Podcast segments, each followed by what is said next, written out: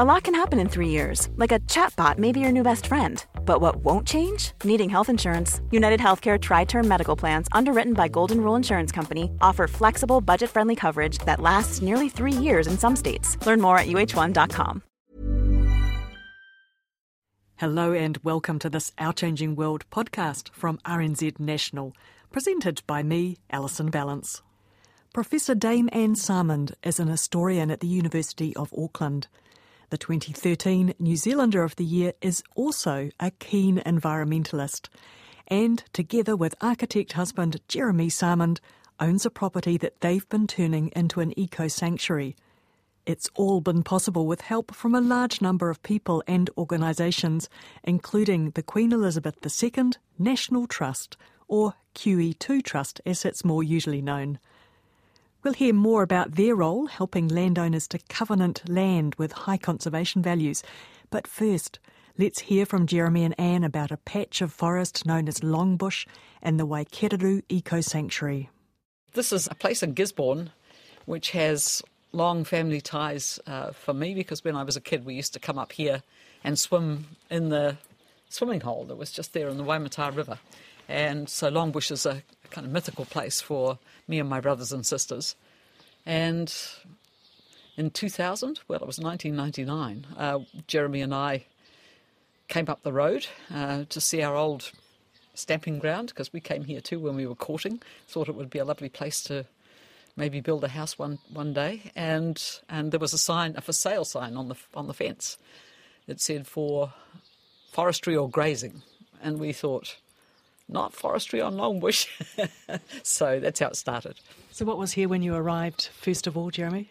A lovely stretch of bush with lovely cows grazing under it and nibbling off everything that uh, came through the ground. So, it was just trees. And on the other side of the road were these very steep paddocks with falling down fences and collapsing trees and stock under those as well. But we wandered around one of the creeks up there and thought, gosh, this would be a nice place to be. I think we put out an offer in that weekend, didn't we? we? Did, yeah. Yeah. yeah. it was mad. Yeah. So, how big's the piece of land you've got? Um, it's rather bigger than we thought. It's um, 120 hectares. We were told, weren't we, don't bite off more than you, you can chew. So we did.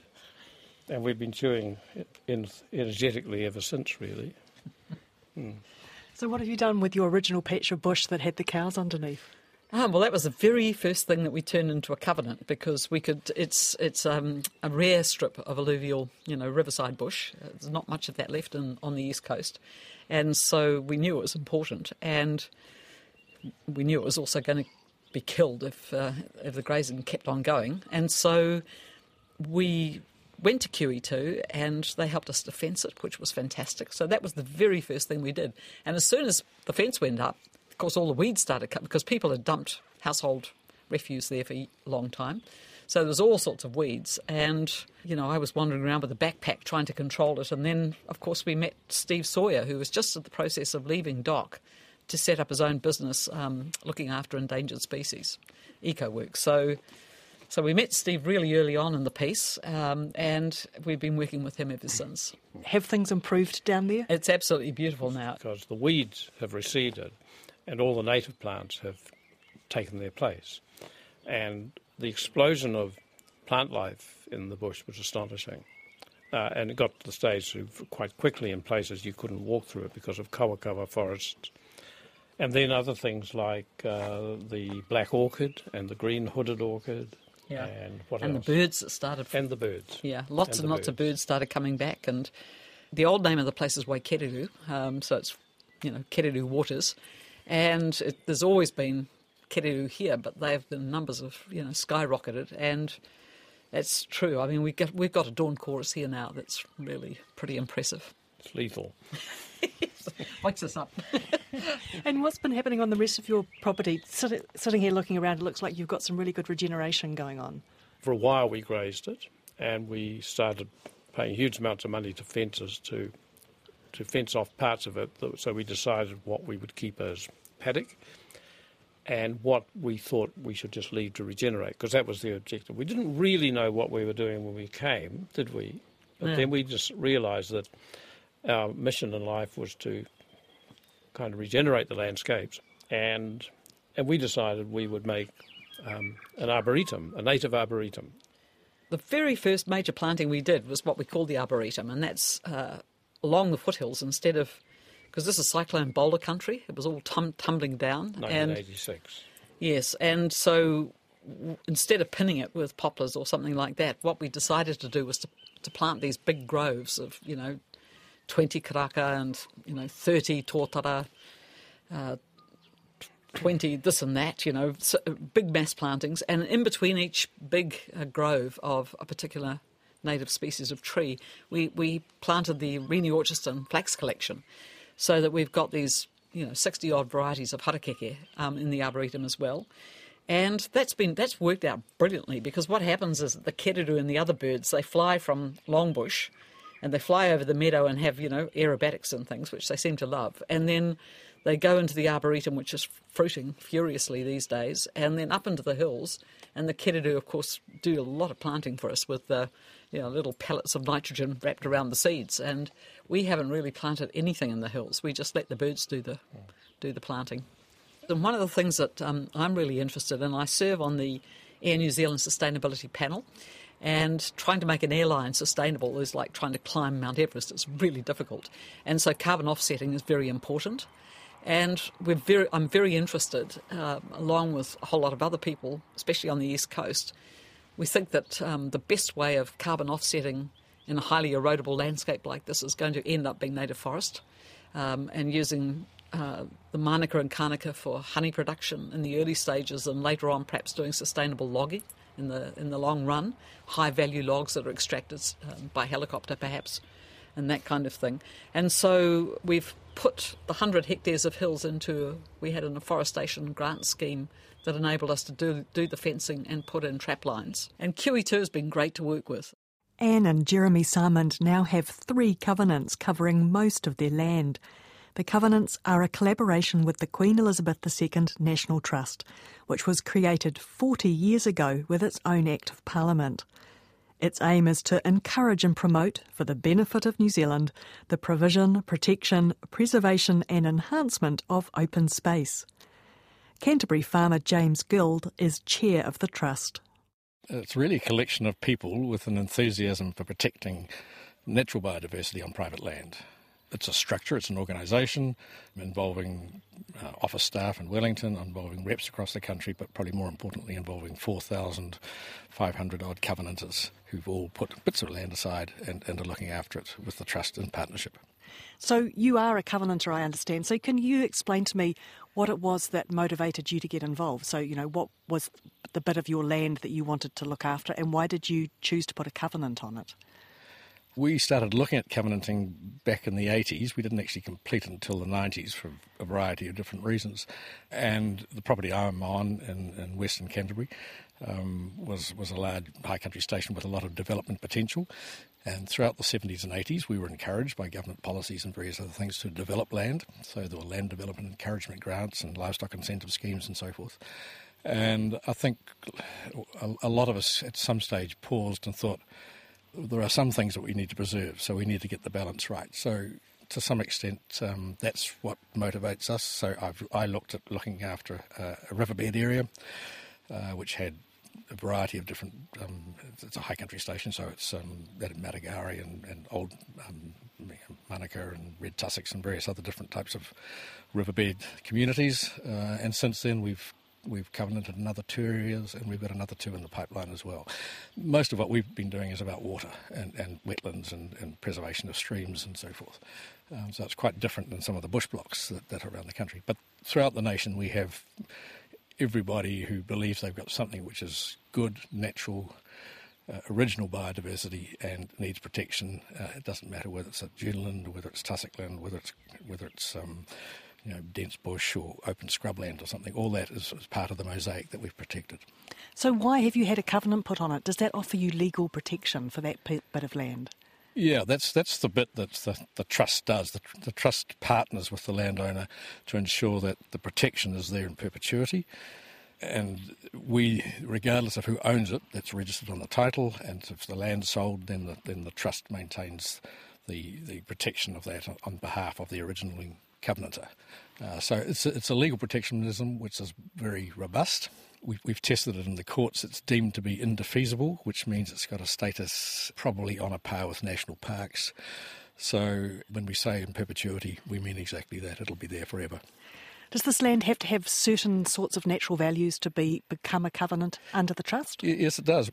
At the moment, we're using as a guideline the, the four principles under the LENZ, the LENZ classifications, which are regionally rare, threatened species, and so forth. So we, most of our covenants will qualify for at least one, if not several, of those four classifications. So we, we don't take the point of view that every bit of bush or every um, native is necessarily should be protected. In some cases, there are people just wanting a cheap fence. So we look very much at the covenanter, their motivation, what they want to do, and and the value of the area. And we're slightly spoilt for choice at the moment. We've got more people coming wanting to protect. So while we're not turning away, we are being very surprised at the quality of the of the of the land that's coming towards us for protection. Where does your funding come from? We're, we're principally funded by by the Crown through government funding through um, vote conservation. Uh, we have some of our own funding, um, but we, we largely rely on on on a Crown grant annually, um, which is about four and a half million dollars a year. So your covenants run the length and breadth of New Zealand? We do, yes. About 70% of New Zealand's in private ownership. About 1% of that is now in, in QE2 covenants. It doesn't sound a lot, but when you add it up, it's, it amounts to about 185,000 hectares, which is a lot of land. If you, if, you put, if you add that into a collective mass, it's the same size as Stewart Island. Um, it's the same size as Greater Auckland. It's about the size of three of our smallest national parks. So it, it, uh, it is uh, it's a significant area, and, and it's a significant organisation because of that. So over the years, there's been about 1.4 billion dollars of landowner funding gone into that over the 40 years that we're celebrating. Um, and on average, if you just, just do the simple sums, it means that every every four or five days, uh, another covenant's being registered.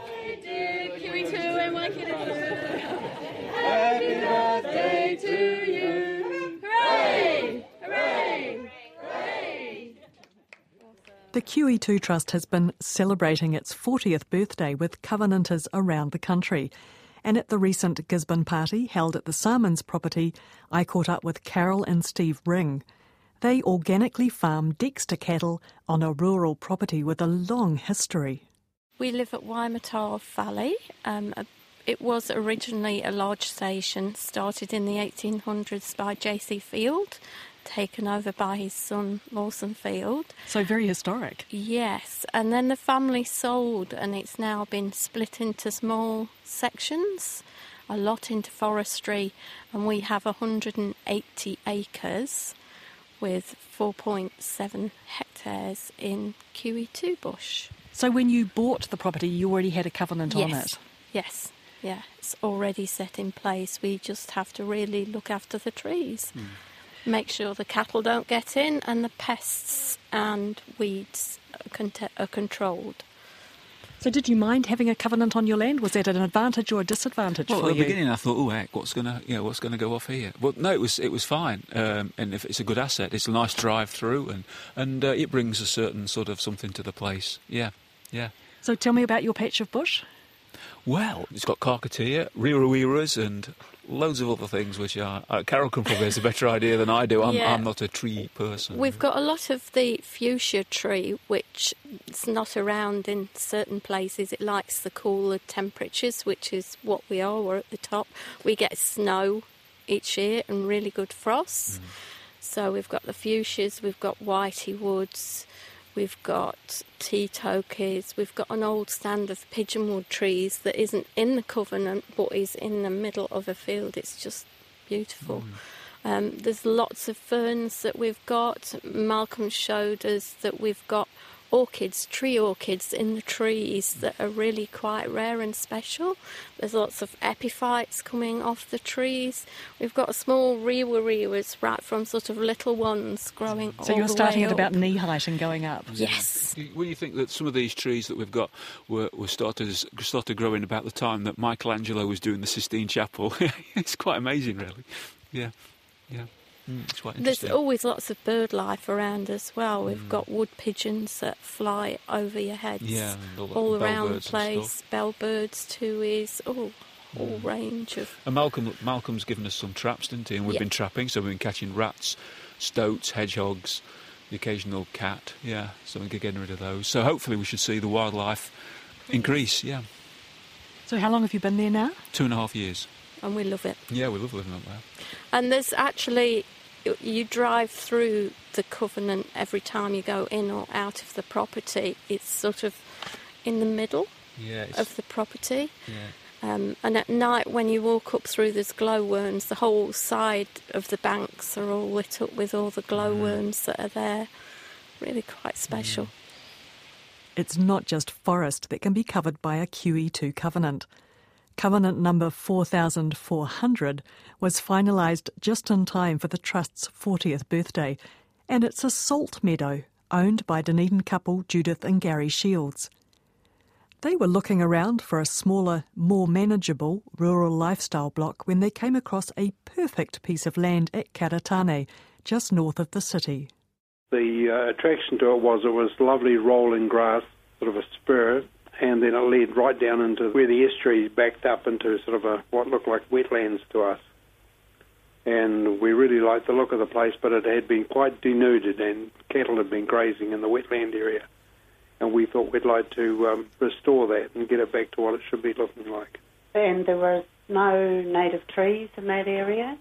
So, yeah, we wanted to just fence off the wetland piece and uh, plant some native trees to protect it and to filter the water that was running off the hillside into the wetland area. So, did you already know about the Queen Elizabeth II National Trust at that stage? Uh, yes, we had heard of it, but uh, hadn't bought the land specifically with that in mind. The first contact was with the DOC um, conser- conservation people, and I spoke to um, Morgan Trotter, who uh, helped me with some funding to get some fencing in.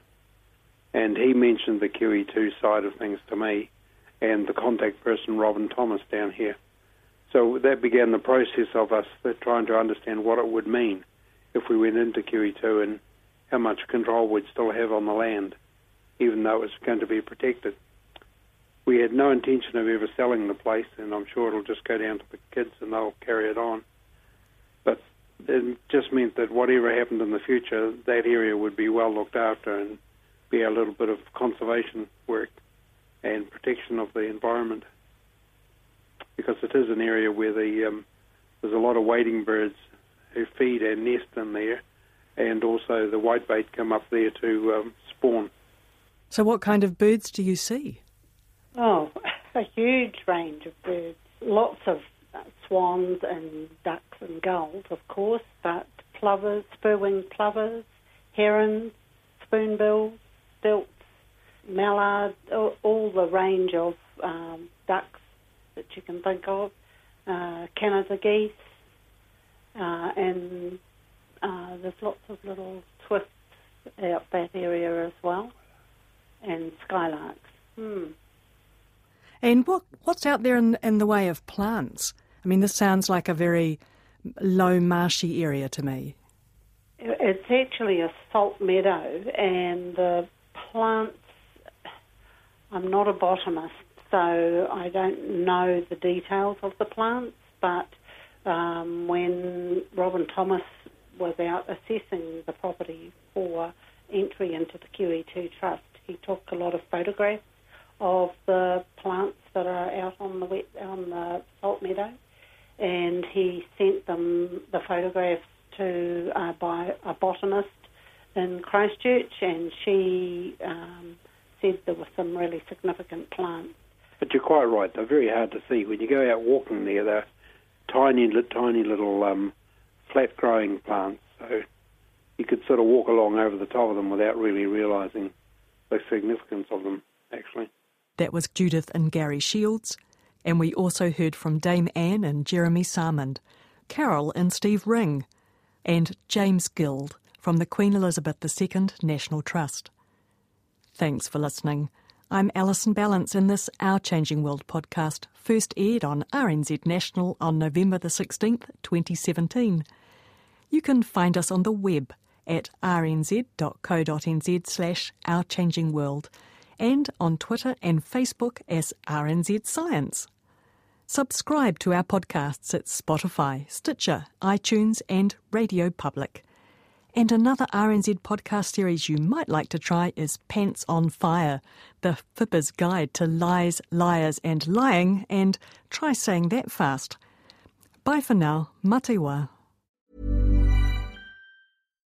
Botox Cosmetic, out of botulinum toxin A, FDA approved for over 20 years. So, talk to your specialist to see if Botox Cosmetic is right for you. For full prescribing information, including boxed warning, visit BotoxCosmetic.com or call 877-351-0300. Remember to ask for Botox Cosmetic by name. To see for yourself and learn more, visit BotoxCosmetic.com. That's BotoxCosmetic.com.